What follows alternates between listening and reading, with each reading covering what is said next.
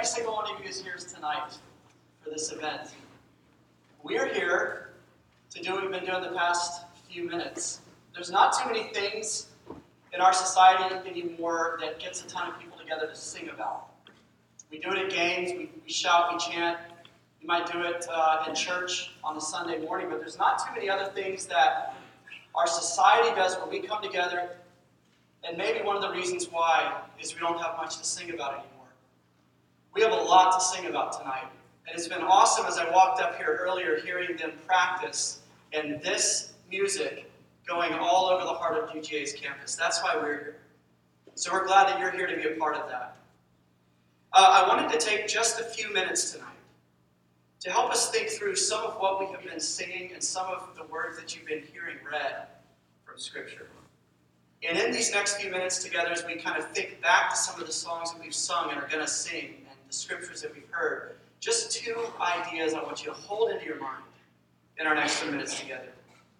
And it's really this human beings want disruption, and we get to embrace disruption. I'll explain what I mean. What we started off singing about a few minutes ago was the song, O Come, O Come, Emmanuel. That is one of those songs out there. It's a rare song that's had unbelievable staying power over the centuries. You know, most songs like peak for a year or two, you might hear them on a playlist a few years later and they fade out. This song has been sung by Christians since the 8th century. 1,200 years is what you just added your voice to, of Christians coming together, singing this. Now, the medieval church in the 8th century would sing this song in what's called antiphon, which, if you're a music major, you know is kind of a responsive song. Half the room would take up the stanzas of the song, and the other half would belt back out the chorus to the other side and answer the longing that they had sung about. So, just like happened tonight, half the room would sing, would take up the role of this, the, the part of the people that Isaiah 9 says were walking or living in shadows, living in darkness. And they would sing to the other people in the room, and they would groan and they would pray, O come, O come, Emmanuel, ransom or rescue captive Israel. Deliver us from the darkness from this exile where we feel trapped and all alone, just with our own resources. Deliver us or rescue us from our own bad habits, from our own darkness in our families, from our minds, from our bodies. That's what they were singing. We are stuck. They were begging God to disrupt that dark status quo. They were calling on him to interrupt that darkness that you and I feel too when we're paying attention. And it comes back to the front burner from where we left it on the back burner. It's the darkness that we see on the news, it's the darkness that flutters through our emotions from time to time and makes us feel desperate. It's the darkness that we feel with religion. I feel stuck. How am I supposed to do this? How am I supposed to get closer to God? It's spiritual darkness. I feel like there's something out there, but I don't know what it is. I don't know how to get to it. I don't know how to have it. It's relational darkness in your friendships, in your families. Societal darkness when whole countries seem to just break down. And these people who were singing these songs, and even us tonight, wanted out. They wanted out of that. They wanted somebody to come and interrupt it and to stop it. And so they sang what Isaiah 64 said Oh God, would you break through the heavens and come? So these are old songs that we're singing, but they're not distant because they're fresh and familiar to everybody in here, right? Aren't they? As you're singing these things, you find out why these have stuck around for hundreds and hundreds of years. They still fit us. They still describe what's going on inside of us. If you had to put words to your fears and your tears over the years, they would sound a lot like the songs we've been singing. I feel alone. I need someone to help me, but I don't know where to turn. Or, God, are you even paying attention? And that's why Christians still sing these songs. And that's why people keep writing songs exactly like this. I know it was a decade before everybody in this room was born. But in 1987, U2 wrote and released one, what would become one of their all-time like top songs ever. Still haven't found what I'm looking for. And Bono was interviewed around the time that he wrote that song, and he said, "This is a song that celebrates wanting. It's a song that celebrates yearning and desiring. Desiring what? Looking for what? Wanting what?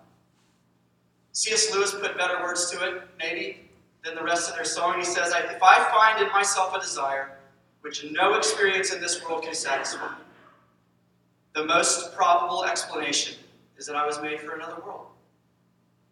If none of my earthly pleasures satisfy that desire, it doesn't. Uh, it does not prove that the universe is a fraud. Maybe these earthly pleasures, he says, were never meant to satisfy those desires, but only to arouse those desires and to suggest the real thing. So they wrote that song. I still haven't found what I'm looking for. Because they were looking for something more than the things we spend our lives looking for. That's why people keep reading songs about these things. So a minute ago I said that in the 8th century church, half of the room would sing the O come, O come, Emmanuel, rescue us, deliver us. They were essentially saying, I still haven't found what I'm looking for. And then the other side finally kicked in and belted back to this side an answer to their yearning. They weren't left singing this on repeat over and over again. There was an answer to it, a loud answer to it. And that answer said, Rejoice, rejoice. Emmanuel, Jesus shall come to thee, O Israel. I wonder, I think, I believe a lot of us live our lives with half of that song running through our heads. The playlist of our lives is the first half of that song. Oh, come, oh, come. I'm desperate. I'm out of my depth. I don't know what to do.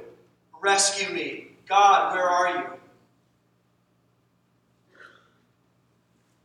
It reminds me of this story I heard uh, a campus minister friend told me of his little three or four year old who is learning how to sing songs but hasn't learned how to sing the whole song. He gets like half the lyrics and just repeats them because he can't remember all of it. He caught his son a while back uh, singing, Nothing can force a tone, nothing can force a tone.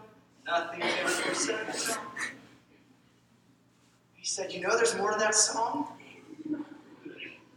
Nothing for sin atoned except for the blood of Jesus. Nothing but the blood of Jesus. Do you have God come, God come, God come stuck on repeat, but for whatever reason haven't heard Him say, I have. I have. I'm here. I'm listening. I'm paying attention. I see you. You sing the song, Nothing Can for Your Sins Atone? Nothing can clean me. Nothing can lift me out of this darkness. Nothing can give me a solid future that's not victim to circumstance and chance. Or have you heard those other voices just shout in, The blood of Jesus. The blood of Jesus. I found this tendency in my own heart recently. Just a few weeks ago, I started realizing I get stuck on please, God, and I never get to thank you, God. Please do this. Please fix this situation. Please straighten me out. Fix. I'm off here. Like, make me better. I want to grow here. Please, Father. And I've been so fixated, obsessed, preoccupied with please that it's kept me from getting to thank you. you can say thank you right now. I can say thank you right now because God is listening. He's paying attention. He's answering. There's mercy in my life right now. I just haven't been seeing it because I've been stuck on O come, O come, Emmanuel. But I haven't had ears to hear. Rejoice, rejoice. The one you seek has come. And so, this first point, just a question for you. If you still feel like you haven't found what you're looking for, the good news of Christianity, the good news of the gospel, is that the one you're looking for has come looking for. That's good news. If a prophet, if a teacher, if a preacher comes into the darkness and shouts at you to stop being dark, stop doing dark things, go to the light, that's terrible news. Because you're all by yourself still, except now with an impossible task on your shoulders. That is not good news. It's slavery. It's the darkness of religion, and it's one of the things Jesus came into the midst of to illuminate and provide a way out of. Jesus says he is light and he is life and he is God who has come into the darkness but not been conquered by it to carry you out. That's good news that the one that you and I have spent our lives looking for has come looking for us, and he is able to find us. So he has in fact come, he has in fact heard our cries, Emmanuel has in fact come to heal. This is not simply something we're waiting and hoping will happen, it's something we see has happened. So, in the years after U2 released that song, somehow, I don't know how, but they got connected to a black church in Harlem. And they went and did a private performance just with the band, the four band members, a cameraman, and this 30 person choir at this tiny little church in a tiny little sanctuary. It's on YouTube. You should look at it tonight. It's amazing. And they sang this song, and, and Bono's up there just going nuts with you know these 30 people in pews looking at him. And, and U2 kind of sang, Still haven't found what I'm looking for, part of the song, and then this choir just revs up and with just bombast comes back at him. You can tell these guys are just blown away. And they sing the part that says, I've climbed the highest mountains, I've run through the fields, only to be with you. I've run, I've crawled, I've scaled these city walls, these city walls, only to be with you. The band said that their time in that church that day with that choir had a big impact on them because they wrote the song, it was their song, but the way that these people interpreted that song and sang that song caused the band to go back and rethink what their own lyrics even meant. Because these people sang it with anticipation, confidence, expectation. You're going to find what you're looking for because who you're looking for is coming to find you. They found the real thing.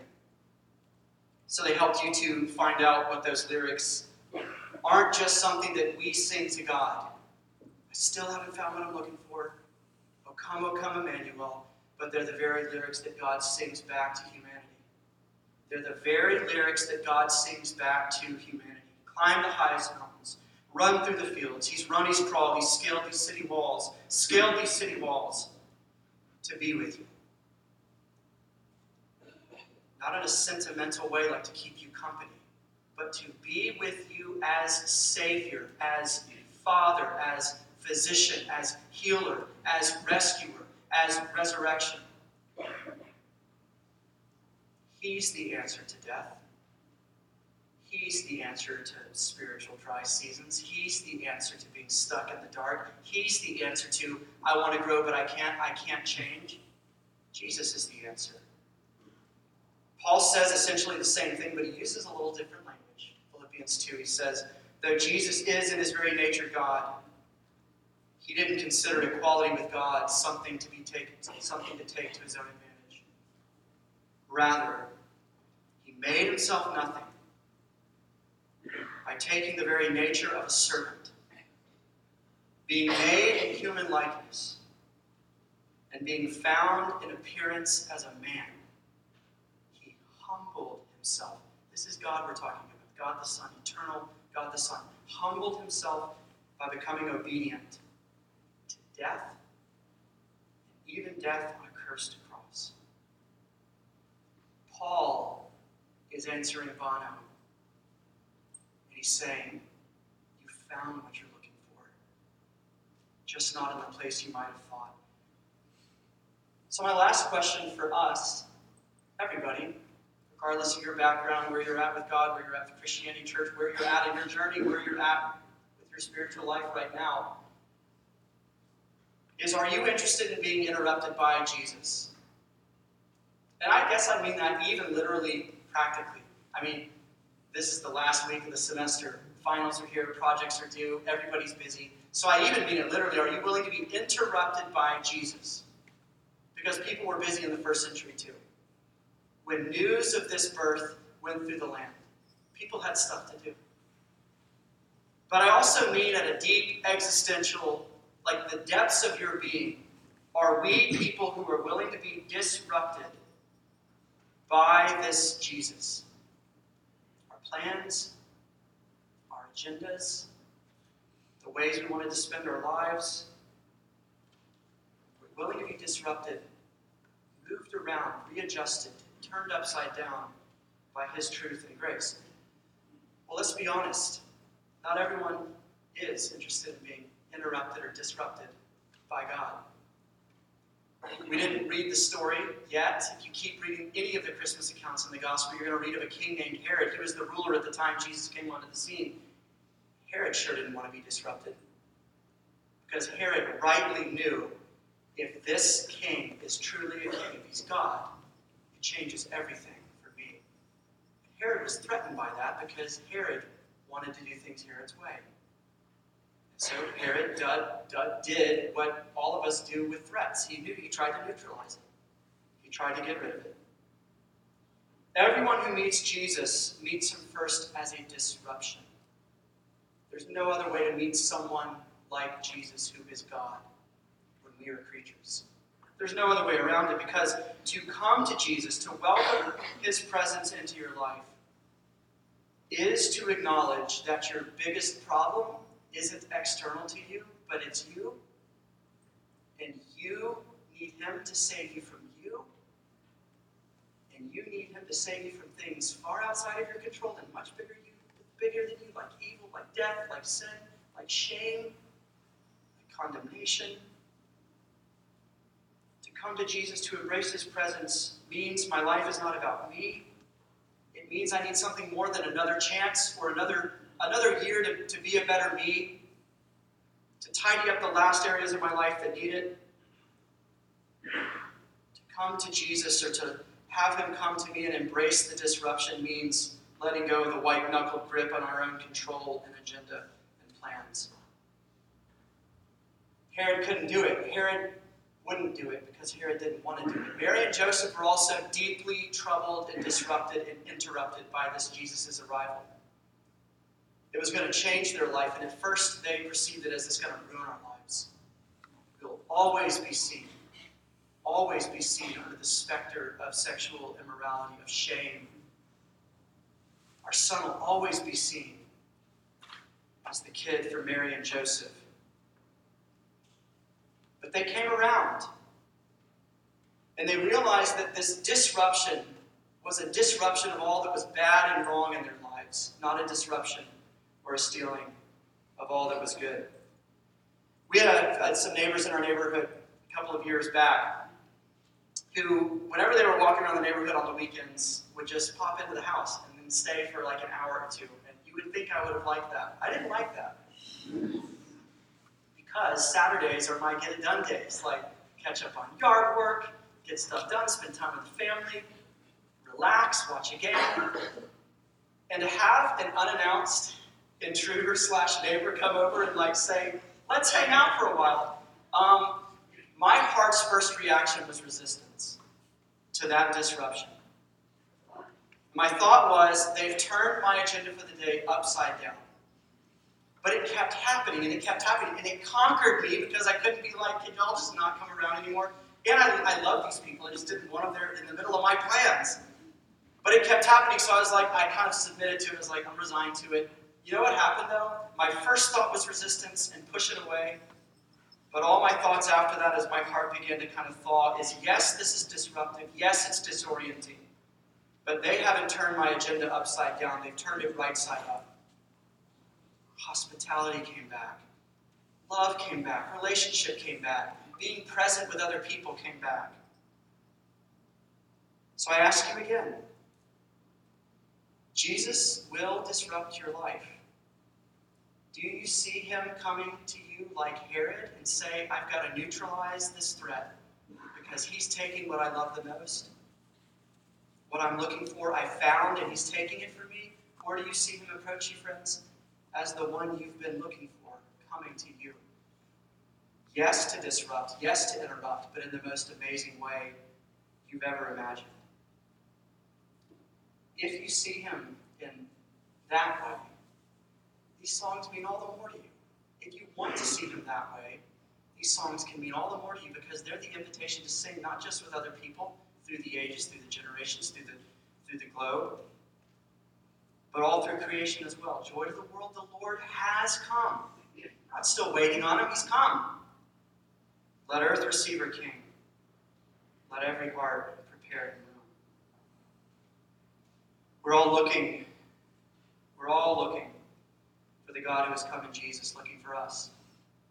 So, when we sing these last two songs in just a minute, let's sing them extra loud because the doors are open. And the world needs to hear that a king has actually come. The world is not stuck in darkness, but dawn has come and a holy day is here. So let's sing.